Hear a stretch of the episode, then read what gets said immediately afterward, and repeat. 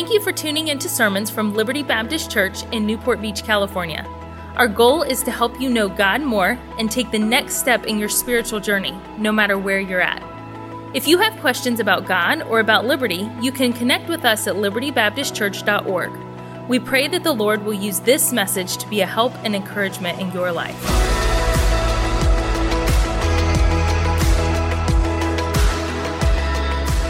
All right, all right. Tonight we're going to be in Isaiah forty. Um, but before we get started, I just want to say um, I'm super thankful. Ethan and I are both super, super thankful for the opportunity tonight. And just this whole summer has been a blessing to both of us. Um, like Pastor said, we have been able to serve in, in so many different aspects. And just getting to know um, this church family and, and just being able to build relationships with each and every one of you, it's just, it's been really good. It's been really beneficial for both of, uh, both of us, and we've learned so much from you guys. Um, so we, we want to thank you um, just for just this whole summer and, and allowing us to be here and worship and, and serve with you guys. Isaiah forty is where we're going tonight. And I want to start off by asking a question. The question is, how many of you have been promised something in your life, but it turned out that that promise never came true? So how many of you guys been promised something, whether that was you were promised a job promotion, you, you were promised, I don't know, whether to go on, on a great trip or a vacation with someone, you, or even simply you were just promised, you know, a simple lunch or a dinner with a friend. And it turned out that that promise never came true, and, and that you weren't able to have that promotion. You weren't able to go on that trip. You weren't able to have that lunch or that dinner with that friend. A lot of us have experienced times in our lives where where we've had a promise made to us and, and that promise has been broken. And I want you to think back and, and just think about those emotions. And there's there's probably, you know, anger, maybe maybe bitterness, sadness, confusion. Maybe we asked ourselves certain questions like, you know, why would this happen? Did I do something wrong? Did I did I say something wrong? And so we have a lot of emotions um, going through us. And and this is very similar um, to the to the children of Israel in Isaiah. You see, Isaiah is split into um, two main sections. The first um, thirty-nine chapters of Isaiah talk about um, destruction, talk about judgment, talk about exile on uh, the people of Israel. You see, the people of Israel were in captivity.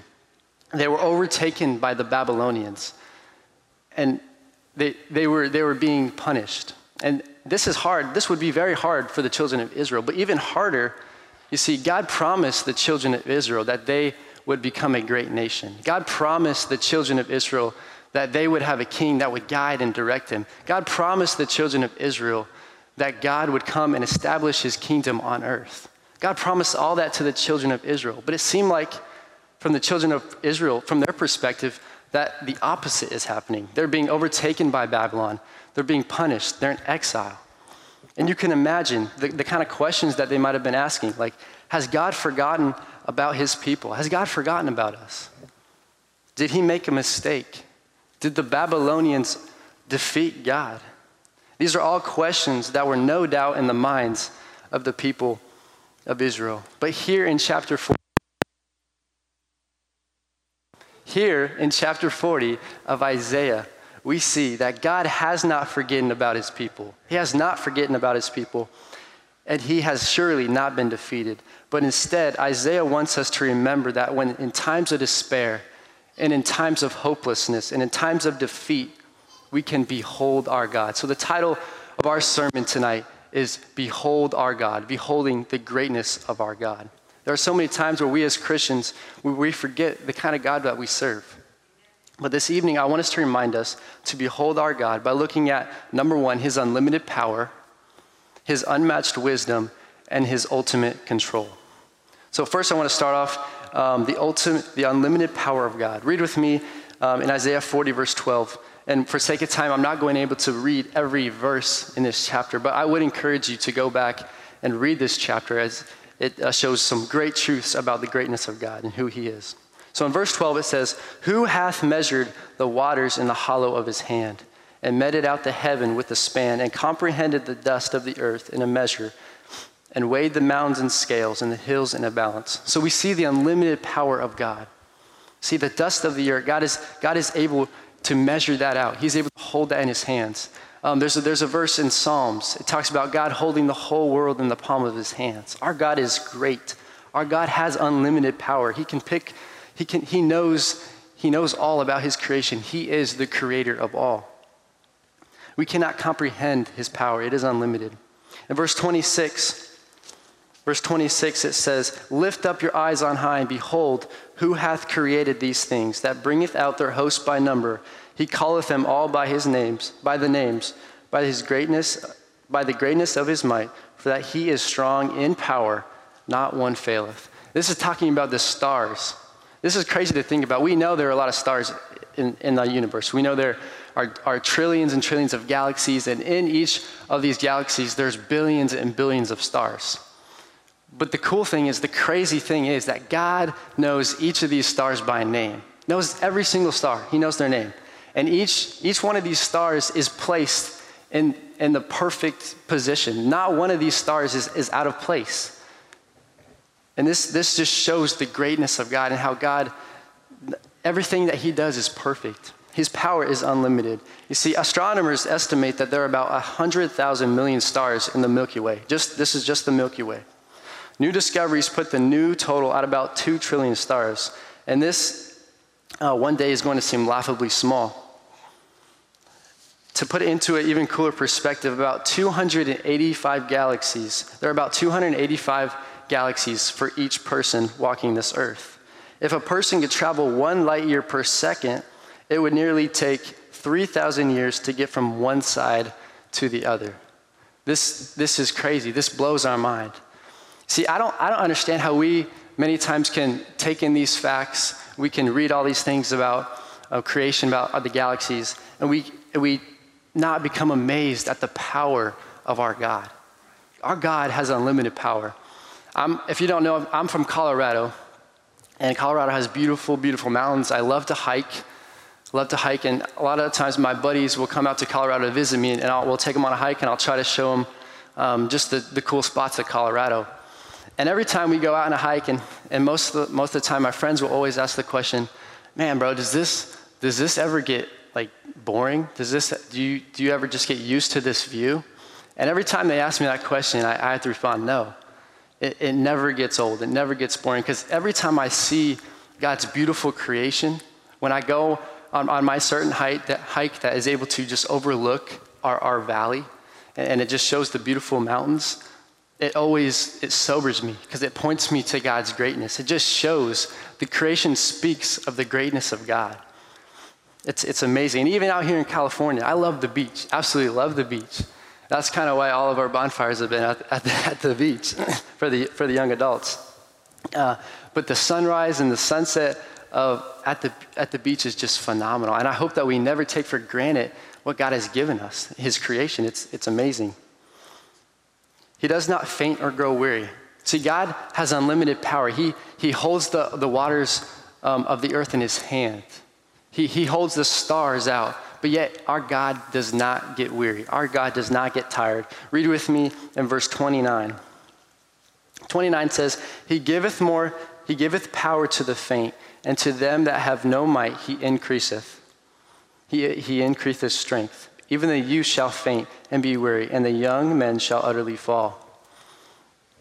See, even though God created all this, he doesn't. He does not become um, tired. How crazy would it be to ever experience? Uh, to, to, um, how crazy, sorry, would it be to never experience, you know, weakness or or, or fatigue or being tired? A couple weeks ago, um, I was able to go run a Spartan with uh, Pastor Caleb, and I think, yeah, there's a picture of it. We look we look better now because this was a couple hours after we ran the race. Um, but let me tell you, like the moments after the race, we were exhausted. A lot of us were on the ground. We were rolling around trying to catch our breath.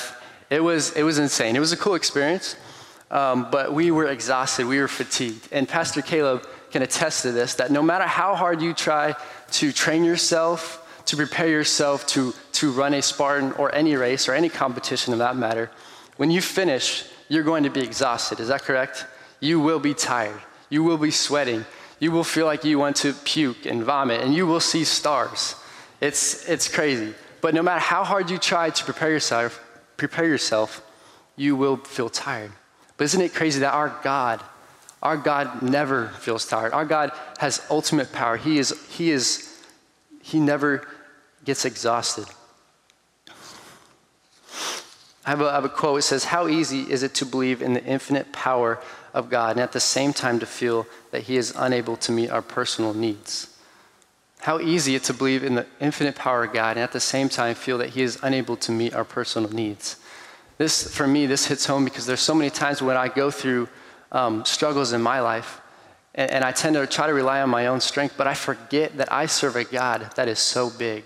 I serve a God that has unlimited power. He created, he created me, he created the creation, and yet I, I turn to my own self to, to try to get through the struggle. You see, Isaiah, the prophet Isaiah, doesn't show us all this. He doesn't show us that, that God is able to hold the waters in his hand, that he can hold the stars up. He doesn't show us all this just so that we are well educated uh, about God. No, he shows us this to show God's greatness. He shows us this so that we can behold our God. This is, this is what is important. So we have seen the unlimited power of God. Let's look at the unmatched wisdom of God. Go with me to the end, actually to the end of verse twelve, going back to verse twelve, it says, um, verse twelve says, "Who has measured the water of the waters in the hollow of his hand?" We looked at that. "And meted out heaven with the span, and comprehended the dust of the earth in a measure, and weighed the mountains in scales and the hills in the balance." It's really cool because this verse says that um, God, God knows the exact amount. He can calculate the exact amount of dust. You know, he knows the exact number. And I think going to the going to the beaches and seeing all the sand, and just comprehend, knowing that God knows the exact number of that, it's kind of crazy. Because in Luke, we see, we read the verse that, you know, God knows the exact number of hairs on our head. We we might be able to calculate that. It would take a, a very long time, but we might be able to do that. But there's no way that we would be able to calculate the amount of dust in, let's say, like in our car, let alone the whole world. God knows that. God in his wisdom and intelligence, he is able to calculate the exact number. So yes, God is intelligent and he's able to measure the dust of the earth, but it is even more impressive that no one has given him counsel or taught him concerning these things. Go with me to verse thirteen. It says, "Who hath directed the Spirit of the Lord, or being his counselor hath taught him? With whom took he counsel, and who instructed him, and taught him in the path of judgment, and taught him knowledge, and showed him the ways of understanding?" Isaiah is asking these questions like, who taught God? Who gave God counsel? And but we we know the answer. We know that no one has taught God these things. God is unmatched, has unmatched wisdom. We cannot, no one can compare to God, to his unmatched wisdom. You see, we have no reason to doubt God. We have no reason to question whether God is able um, capable of making the right decision for our lives. We have a Father who has unmatched wisdom, and he desires what is best for us. Not only does our God have unlimited power and unmatched wisdom, but finally we see that our God is ultimately in control, the ultimate control of God. This is my final point. Go with me to verse twenty-three. Verse twenty-three says, Oh, we'll start in verse twenty-two. It says, "It is he that sitteth upon the circle of the earth, and the inhabitants thereof are as grasshoppers, that stretcheth out the heavens as a curtain, and spreadeth them out as the tent to dwell." And again, this attests to the power of God. Verse twenty-three, "That bringeth the princes to nothing. He maketh the judges of the earth as vanity." We are, we are shown in here in Isaiah that princes and kings who have great authority are brought up and taken away by God. You see, today in our society, we have so many men, we have so many women, and they have so much power. They have so much control. They have they have so much money. They're they're over a lot, but but there's but there's it's still not compared to God. You see, God is in control of all that. God is the one who gave them all those assets, all that control. God can bring them up just as or take them down just as fast as he brought them up. See, even though there are many men and women in this world who hold great power, an important position, God is still the one who lets them do what they do. Nothing on earth goes unseen by God. God sees everything. Nothing catches our God off guard. He is, he has unmatched wisdom. Going back to verse nine, you don't have to turn there, but it says, Isaiah says that we are to behold our God. He, he commands us to behold our God. And this does not simply mean just to acknowledge God or, or to recognize that God exists. No. This means to study God, to study the greatness of God, to study his character and to know him better. See, when we do this, we cannot help but be left breathless because of the greatness of God. And when we see God's greatness, we should respond to him. And Ethan is going to come up next and show us how um, to live God's greatness out in our life.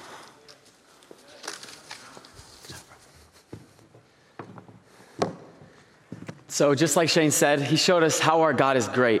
But I want to talk to you guys about what change should that bring to our lives. But before I do, I want to introduce you to a little somebody. I think we have her picture. This is my baby sister. This is Emery. She's the sweetest, craziest girl ever. Actually, just this morning, she woke me up by screaming, "Let It Go" in my ear. Loved it. It was awesome. But uh, this summer, we, we went to the beach. We went to Florida. And uh, I think we have a picture of her swimming. She loved it so much. It was her absolute favorite. That girl would not get out. She she stayed in the water the whole time. But something I noticed is she only enjoyed the water. She only liked to swim and, and play in the waves and mess with the sand and seashells when there was me or another person of our family with her, right? She only enjoyed it when we were with her. If if I told her, "No, Emery, go go play by yourself. No, Emery, like I'm I'm gonna head in, like you can stay here," she would cry and freak out till I went with her. But it's only when she had that greater power or that greater presence, she was as bold as a lion. I mean, when I was with her, we would go out to where I, I, even I couldn't touch. And we would play and we'd have fun and we'd sing Baby Shark. But I I, I thought about it. And we kind of need that in our spiritual life, right? We need to have that confidence. Emery, Emery had that confidence. My big brother Ethan's with me, so so I'm not scared. We can go out as deep. So shouldn't we have that same confidence? Not in any person, not in your hero, not in your parents, but in our Creator. So that's our first point today. We can have confidence in our in our Lord. Isaiah forty verses twenty-seven through twenty-nine says, "Why sayest thou, O Jacob, and speakest, O Israel? My way is hid from the Lord, and my judgment is passed over from my God. Hast thou not known? Hast thou not heard that the everlasting God, the Lord, the creator of the ends of the earth, fainteth not, neither is weary. There is no searching of his understanding. He giveth power to the faint, and to them that have no might, he increaseth strength." So at this time, the holy city has been taken over by the Babylonians. Everything was going wrong for the Israelites. I can imagine they're asking the same questions that you and I do. Why? Why is this happening to me? Why us? Why do we deserve this? We're, we're the called people of God. We should be victorious. And Isaiah says in forty twenty-seven, "What sayest thou?" This is them questioning God. They were questioning him. They were doubting him. You see, the Israelites, they, they knew who God was. And time and time again, the Old Testament's filled with God showing up in their lives. But oftentimes, they needed to be reminded of how great he was. Verse twenty-eight tells us that he is everlasting God and that he is the, the creator. All through the Old Testament, the Israelites always put their confidence in something else. They, they never looked to God, right? They would misplace their confidence rather than trust in the greatness. They would place it in a person, they would place it in a thing or even themselves. And these people, when you put your trust in them, when you put your confidence in them, they will let you down time and time again. But you know who has never let us down? Our God. He comes up big every single time, and that is why he deserves our confidence. Another thing is the Israelites wanted God on their time. He, they wanted to put God on a clock. They they wanted to say, "Okay, Jesus, I prayed, I I I, uh, I asked you for it, I'm not getting it," right? Verse twenty-eight says, "There is no searching of his understanding," right? That easily put is his understanding is unsearchable. There's no way that our finite minds can comprehend the greatness of God. So that's why we must put our confidence in him. I heard a really good illustration of um, William Jennings Bryan. I have, I have a picture of him. He was the attorney who argued for creation in the Scopes Monkey trial. Smart guy, argued against evolution. And here's what he said. "I have observed the watermelon seed. It has the power of drawing from the ground and through itself two hundred thousand times its weight. When you can tell me how it takes this material and out of it colors an outside surface beyond the imitation of art, and then forms in it a white rind, and within that again a side of red heart, thickly inlaid with black seeds, each one capable of drawing to itself two hundred thousand times its weight. When you can explain to me the mystery of a watermelon, then I can try to explain the mystery of God. And that's just a watermelon. We can be confident in his greatness. When we get tired, God never does. The Bible says that God fainteth not, neither is weary. God never takes a break. He doesn't just decide to take a day off, and that's when your life starts going bad. When you look to God in the middle of your storm, he will come through and he will deliver you every single time. One really good definition of the word renew, we see that in verse thirty-one, is exchange, right? You can exchange your weakness for his strength. So when you are saved, you're not only changed, right? You're exchanged. You're made completely new, and you can be confident in that new life. He's saying, hey, let me take your weakness just like I took your sin. And that is how confident we can be in our Lord. He wants to save us if we just place our confidence in that. When you feel weak, he'll give you strength. When you feel tired, he will energize you. When you cannot go on, he will pick you up and carry you. That is how great our God is and how confident we can be in him. The second point we have is we can wait on his timing. Isaiah forty thirty-one says, "But they that wait upon the Lord shall renew their strength. They shall mount up with wings as eagles. They shall run and not be weary. They shall walk and not faint." I can imagine the Israelites saying, "Wait? What do you mean wait? We're we're under oppression. We're being attacked. We're we're supposed to be the conquerors, and we're, yet we're the conquered." At this time, they're in captivity to the Babylonians. The end is near. The, the wolves are at the door, so to speak. And God is saying, wait. You see, wait here actually has two definitions. The first is a more obvious, simply put, it's, it's waiting, right? One of the greatest things you can do in a storm is get alone with God and wait. Solomon, the wisest man to ever live, said in Proverbs eight thirty-four, "Blessed is the man that heareth me, watching daily at my gates, waiting by the, the posts of my door." You see, this waiting is talking about a person who gets alone with God, sitting, patiently waiting for him to speak, patiently ready to do whatever he asks. The Bible says, "Be still and know that I am God." Our God is so great. And a lot of the times we think that he's not speaking or he's not listening to us, but that's just because we're not waiting the right way we should be. We want God to talk to us at, at, at nine o'clock in the morning on the, the exact time that we need him and the exact day that we ask. But that's not how he works. Now, don't get me wrong. He, he can give an immediate answer, and sometimes he does. But that's not often how things play out. Our God is an omnipotent, omniscient, and omnipresent God. And we need to trust his timing and his way. When you wait on God, you're saying, I am dependent. I am helpless. You're telling him, you are the helper. I have confidence in you. Your will be done, and you will meet my needs. I think uh, there's an old song that says it best. Trust and obey, for there's no other way. Christians, we need to be patient in the Lord. In his timing and in his way, he will come through, and he will show himself big. When we can, we can trust his greatness when we are at our weakness. My last point is we should be obedient to him. We're also going to be in verse thirty-one for this too. And now remember how I told you there was two meanings to the word wait? You, you guys thought I forgot about the second one, didn't you? But this second meaning of wait isn't just a passive, doing nothing, just waiting for God to act. This meaning of wait is when you are waiting or while you are waiting, you continue to obey him, serve him, and walk with him. This isn't just waiting on the Lord to, to show up big in your life. It means we are actively serving him. We are actively doing something while we are waiting. I can illustrate it this way. Take people who work in a restaurant, right? Back in the day, they used to be called waiters or waitresses. And and now they they have a they kind of have a different different name, and that's servers. You see, this is a good switch, because what does a waiter do at a restaurant? Your waiter doesn't just stand there in a hypnotic trance, just watching you eat, waiting to get your food and your drink. That, that would honestly be really weird. That's not what he does. No, he serves you, right? He is there. He is there for one purpose, and that is to obey you, to take your order, and to fulfill that order.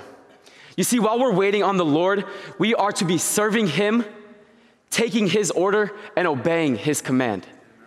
While we're waiting on him, we should be serving him, taking his order, and obeying his command. So let's look back at our text verse. It says, "But they that wait upon the Lord shall renew their strength. They shall mount up with wings as eagles. They shall run and not be weary. They shall walk and not faint." You see, when we're going through trouble, God wants us, God wants to take us to where he is. God wants us to see the, the bigger picture. He wants us to get his point of view. And you know what we see when we are at God's point of view? We see him over the storm, controlling every lightning bolt and every thunderstorm that's coming at you. He is in control, and we need to be obedient to that greatness. How many of you guys know that eagles are some pretty impressive and powerful creatures? I have some eagle facts for you guys. Did you know eagles can fly up to an altitude of ten thousand feet? Their wings have seven thousand feathers. They can fly around fifty miles an hour and can go into a dive and reach a speed of one hundred miles an hour. I learned one more really interesting fact about an eagle. You see, where other birds fly away from storms, eagles look forward to storms because they know that those thermal updrafts can cause them to soar and rise higher than they would ever rise before.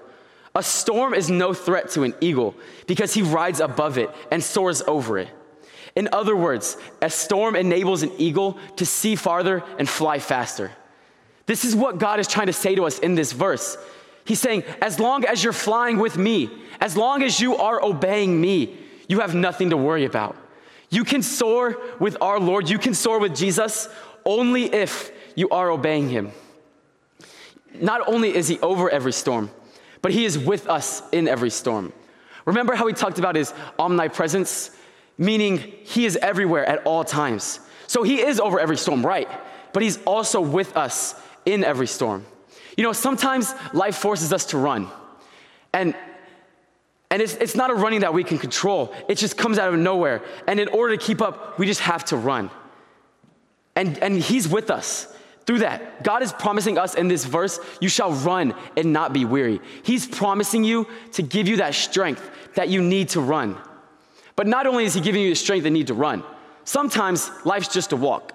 Sometimes it's, it's just a long stretch of next step after next step after next step. And, he, and he's promising us power through that too. And he's saying, hey, you shall walk and not faint. You can keep going. It's okay. But only if we are obeying him. I heard a really good quote, and it says, God says, you be obedient to me, you'll fly higher than the storm, run faster in the storm, and you'll walk longer through the storm, right? You'll be obedient to me, you'll fly higher than the storm, run faster in the storm, and you'll walk longer through the storm. That is the greatness of our God in action. When these hard times come, we can rely on the greatness of God.